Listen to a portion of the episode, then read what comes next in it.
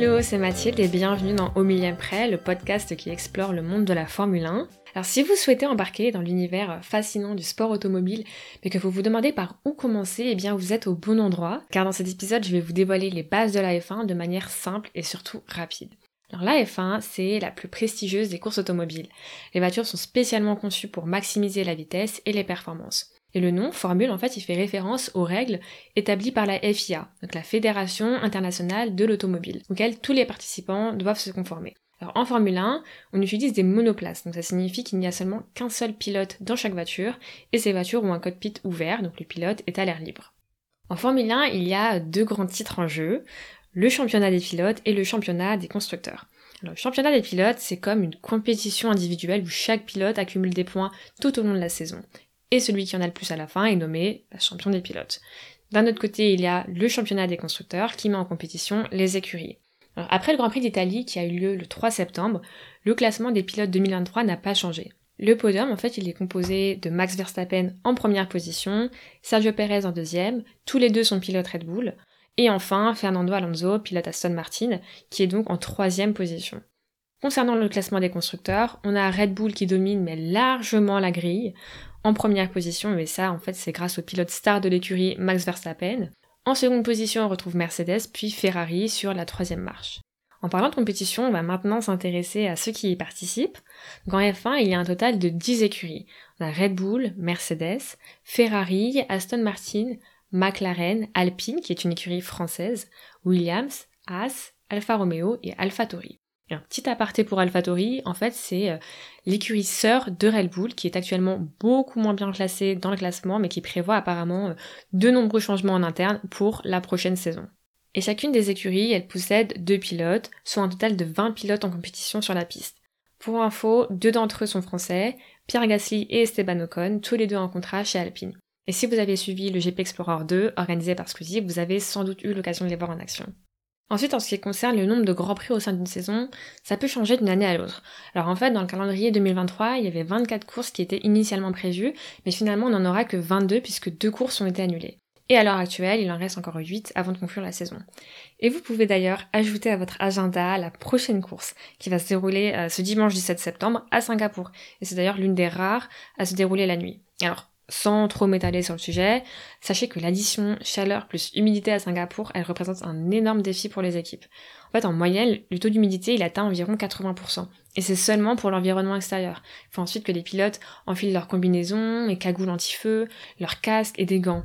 Et fun fact, les pilotes, ils peuvent perdre de 2 à 3 kilos durant une course de 2 heures, du fait de la chaleur, qui peut monter jusqu'à 60 degrés dans le cockpit. Et c'est pourquoi il est important pour eux de 1 s'hydrater et de 2 bah, préparer leur corps aux futurs efforts physiques qu'ils vont devoir endurer euh, durant le Grand Prix. Et pour beaucoup d'entre eux, ça signifie euh, bah, passer du temps dans des saunas et même faire du sport à l'intérieur. Bref, parenthèse terminée, revenons à l'organisation des courses. Donc un week-end de courses typique en Formule 1, il se divise en trois jours. Donc tout commence le vendredi, c'est le jour des essais libres et en général il y a deux séances de shakedown. En fait le but de ces séances c'est de vérifier si tout fonctionne correctement. Et chacune de ces séances elle dure environ une heure. Ensuite arrive le samedi, où une autre séance de libre est au programme, juste avant les qualifications. Et les qualifications sont vraiment mais l'une des phases cruciales du week-end. En fait, elles se composent de trois sessions d'élimination, Q1, Q2 et Q3, et ces qualifications, elles déterminent la position de départ de chaque pilote sur la grille. Alors forcément, la position la plus convoitée par tous les pilotes est la pole position, qui correspond à la première place sur la ligne de départ. Et comme vous pouvez l'imaginer, plus un pilote est bien classé sur la grille de départ, plus il a de chances de remporter la course officielle du dimanche. Et pour info, les qualifications sont aussi importantes bah, pour les équipes parce qu'elles leur permettent de mesurer tout simplement leur performance à celle de leurs adversaires et d'ajuster par conséquent leur stratégie avant le Grand Prix du dimanche. Alors il faut savoir que chaque course elle est longue d'environ 305 km, mais le nombre de tours va varier en fonction euh, du circuit. Alors ça varie de 44 à 72 tours avec une durée totale d'environ 2 heures de course. Et pendant cette période, bah, les pilotes, ils se battent non seulement contre leurs rivaux, mais aussi contre des éléments tels que la météo et surtout l'usure des pneus. Et durant ces courses, bah, les équipes elles doivent faire preuve d'une grande endurance, de stratégie et puis surtout d'une concentration euh, maximale.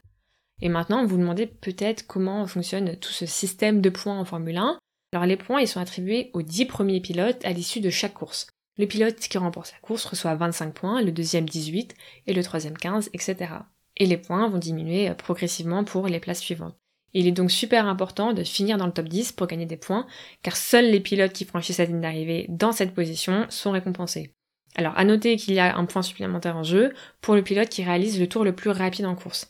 Et en fait, tous les points accumulés par les pilotes vont déterminer le classement du championnat des constructeurs, qui récompense l'équipe dont les voitures ont obtenu le plus de points au cours de la saison. Alors oui, le rôle des pilotes est très important pour remporter un Grand Prix, mais le matériel l'est tout autant. Et en fait, les pneus sont un élément mais juste essentiel de la course en F1. Alors chaque équipe a le choix entre trois types de gommes, les durs, les médiums et les tendres. Sans entrer dans les détails, ce qui les différencie, c'est principalement leur niveau d'adhérence sur la piste et leur durabilité. Alors en cas de pluie, les équipes peuvent avoir recours aux pneus intermédiaires ou slick. Et pendant une course, chaque équipe doit faire au moins un arrêt au stand qu'on appelle pit stop pour changer de pneu. Alors ça peut être un atout stratégique pour gagner en vitesse ou à l'inverse, ralentir hein, si le pit stop prend trop de temps. Et vous avez peut-être déjà vu des vidéos euh, impressionnantes de changement de pneus sur des monoplaces, avec des arrêts au stand proches des 2 secondes pour les plus rapides et de plus de 3 secondes pour les moins performants.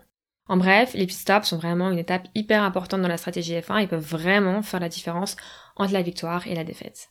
Et les pneus et l'aérodynamique sont aussi importants parce que les pilotes peuvent atteindre des vitesses très élevées.